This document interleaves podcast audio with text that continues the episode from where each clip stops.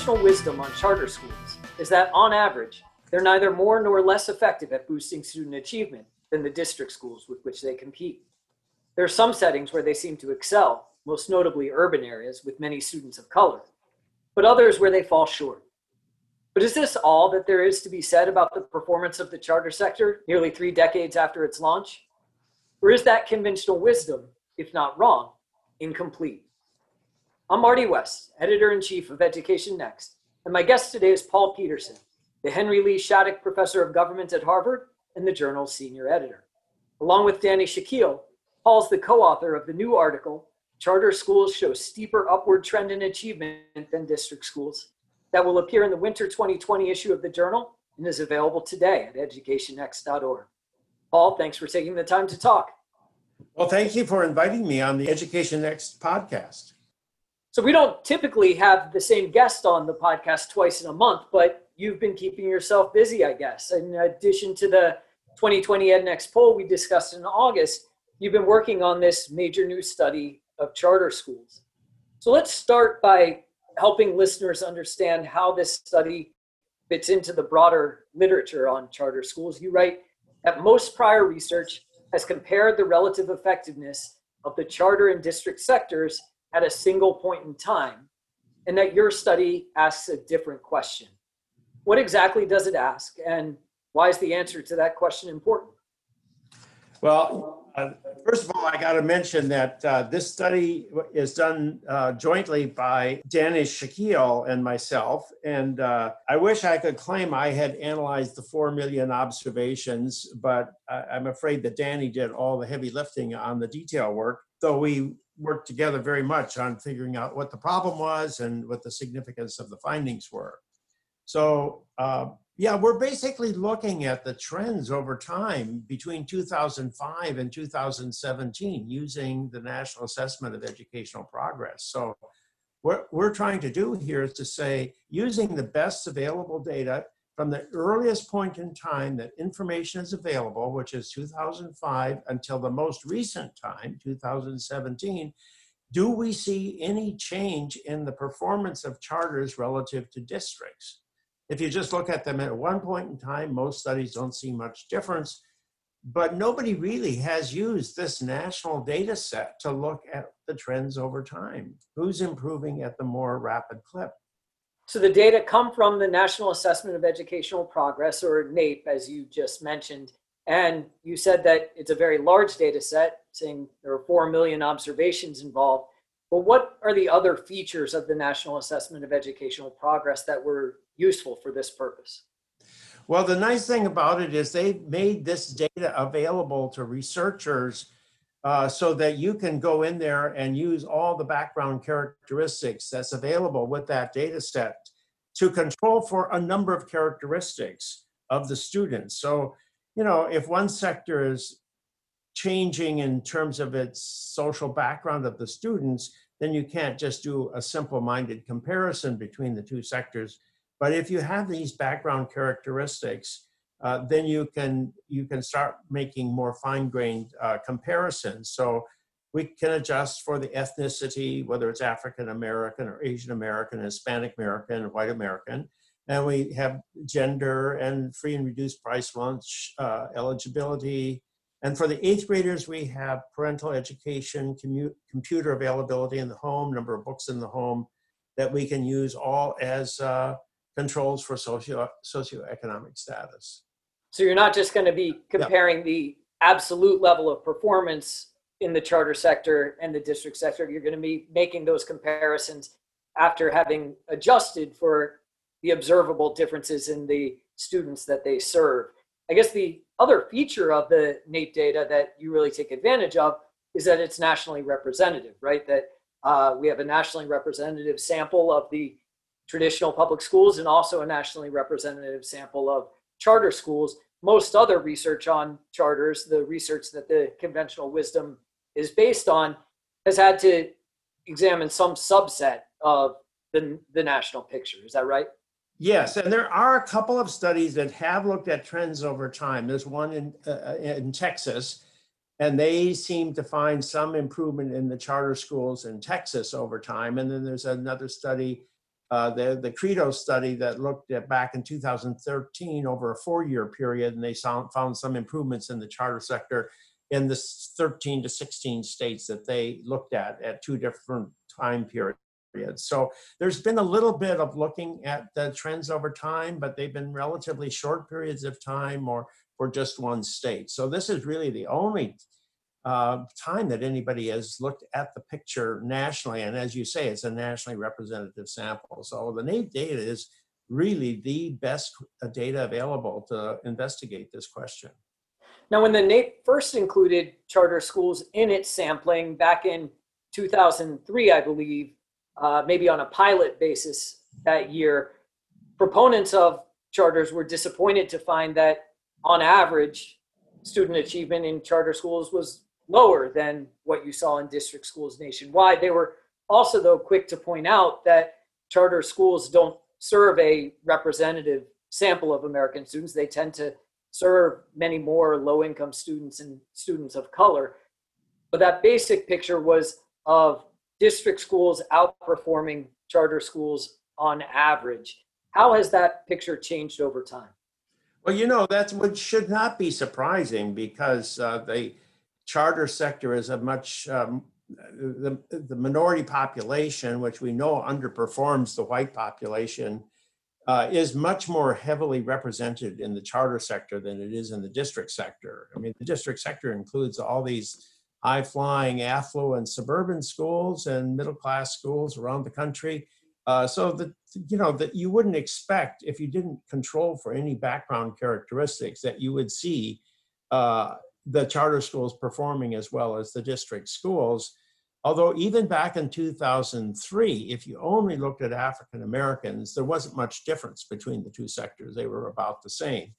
And even to this day, uh, in 2017, if you just look at the raw data, the charter schools have caught up to the district sector. But on average, if you don't do any controls for background characteristics, on average, the, uh, uh, the, the kids in the district sector are performing at, at roughly the same as the charter school students. So, this raw gap in performance that existed in 2003 was there in 2005 at the start of your analysis, has narrowed, in some cases, closed altogether. But really, what's special about your analysis is you're saying, all right, this overall gap closing, how is it influenced by any changes in the composition of the students who are enrolled in charter and district schools? So, what's the bottom line when you make that comparison?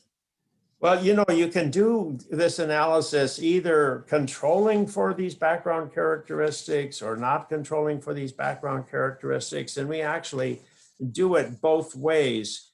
But I think to really understand uh, the significance of our results, you have to realize that we're doing all of the analysis in standard deviations. And so uh, we have to try to convert what a standard deviation means into something that people can understand.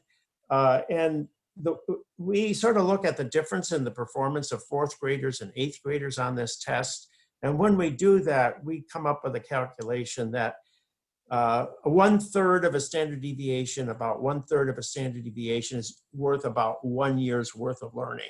So one third of a standard deviation is worth one year's uh, worth of learning between uh, ages uh, 9 and 14, fourth and eighth grade. So when we do that, uh, we see that actually, if you look at all students and you just sort of simply look in an unadjusted way in math, you see that in the uh, charter schools, the improvements have been about two thirds of a student uh, worth of learning. And in the district schools, they have improved. They have improved about just short of a third of, a year's worth of, of learning. So it's it's incorrect to go out there and say district schools aren't getting any better. They are getting a little better. Uh, whether and then if you adjust for the changing composition of the district sector they're they're actually improving uh, a, little bit more uh, so you you do see some uh, signs of improvement at all schools but still the improvement at the charter schools is about uh, twice that of the improvement in the district sector. So over this entire period from 2005 to 2017, the rate of progress has been twice as fast in the charter sector as in the district sector. How does this difference compare across different student subgroups or different geographies? You break down the findings in different ways in the in the analysis. What do we learn from those finer grain comparisons? Well, I think really the headline finding from this uh, research is that uh, the uh, gains for African Americans are about, um, you know, two thirds of a standard, two thirds of a year's worth of learning um, more uh, gains and improvement in the charter than the district sector. Remember, though, uh, I gotta explain, Marty, that we're not looking at any one student over time. We're looking at cohorts changing over time. So the kids who were there in 2005, we're comparing to those who come in later years, as late as 2017. When you overlook the whole time period, you see that the gains for the cohorts who are African Americans, it's 20% of a standard deviation or two thirds of a year's worth of learning, uh, uh, greater improvement in the uh, in the charter sector as compared to the district sector. I think you also find evidence that the relative gains made in the charter sector are stronger in the northeast of the United States. Is is that correct? And if so, that seems to go along with what we've learned about the superior effectiveness of charter schools in some large northeastern cities. Yeah, absolutely. Uh, all the studies that show that charters uh, are outperforming um, the district sector are coming from the Northeast. Nearly all of them, not every single one, but th- that's where the bulk of them are coming from. And our data are perfectly consistent with that. It's not the same thing, but the stories are consistent with one another. We're showing that the improvements in the Northeast, which are serving the African American population disproportionately. The other side of this coin, however, uh, Marty, is that we don't see any big differences between the district sector and the and the charter sector when you're talking about Hispanic Americans. You're seeing quite a bit of improvement, uh, about two thirds of a year's worth of, of, of gains in the district sector uh, among Hispanic Americans. And you're seeing about exactly the same in the charter sector. So it's not like either sector is doing that badly as compared to white Americans. It, it, the Hispanic Americans are doing very well in both sectors, but the charter school advantage isn't apparent for this ethnic group. Now, this is, of course, a purely descriptive study, and uh, one of the drawbacks of working with the NAEP data is that you don't get a lot of information about the specific practices that schools are using that could be responsible for these different trends in achievement across the two sectors. But as you think about it, what do you think explains the patterns that you're seeing? Well, you know, we these are very gross um, comparisons that we're making. By we we do see gains in cities and not in suburbs.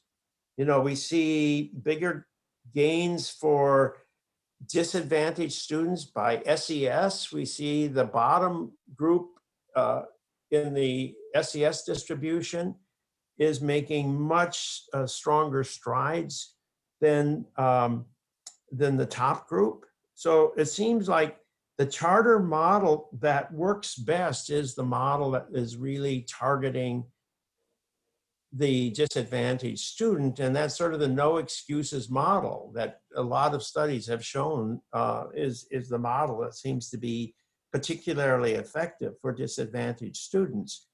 Now, we can't show that that's actually what's driving these results here, but our results are perfectly consistent with the with the no excuses uh, explanation that other people have uh, come up with. Now, of course, over most of this period from 2005 to 2017 that you're looking at, the charter sector was growing at a fairly rapid clip, experiencing sort of linear growth.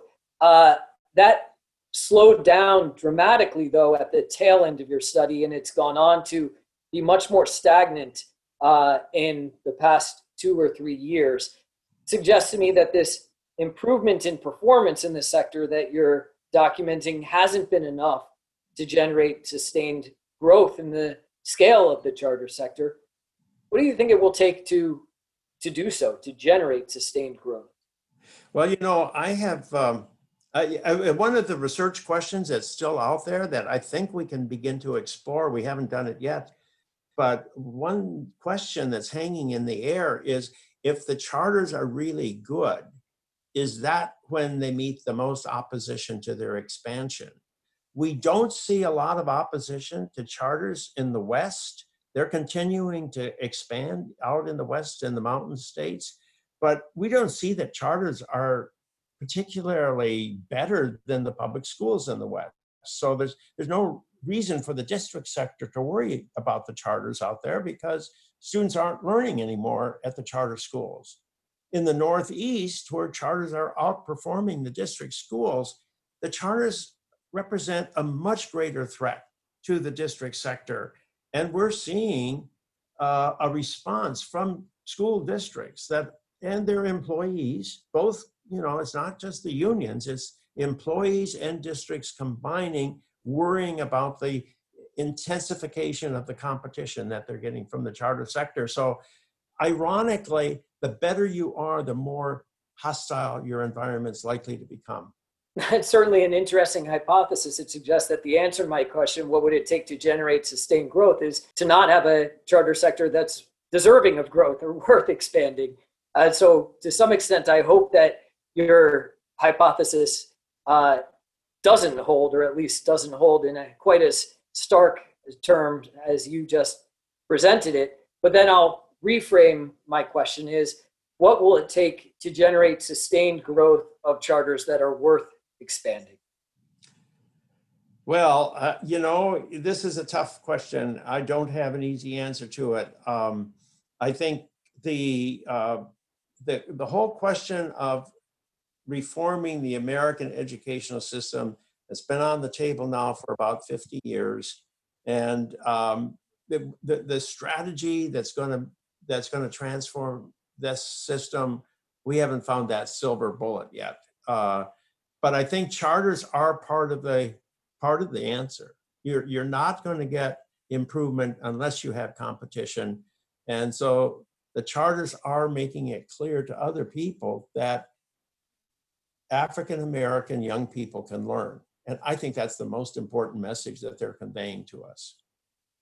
My guest today has been Paul Peterson, Senior Editor of Education Next and co author of Charter Schools Show Steeper Upward Trend in Achievement Than District Schools, available now at educationnext.org. Paul, thanks for being part of the podcast. Thank you, Marty. You've been listening to the EdNext podcast. If you like what you've heard, be sure to subscribe on whatever platform you use so that you don't miss an episode. And especially if you're listening through Apple Podcasts, please leave us a review. It helps us find more listeners and more listeners to find us.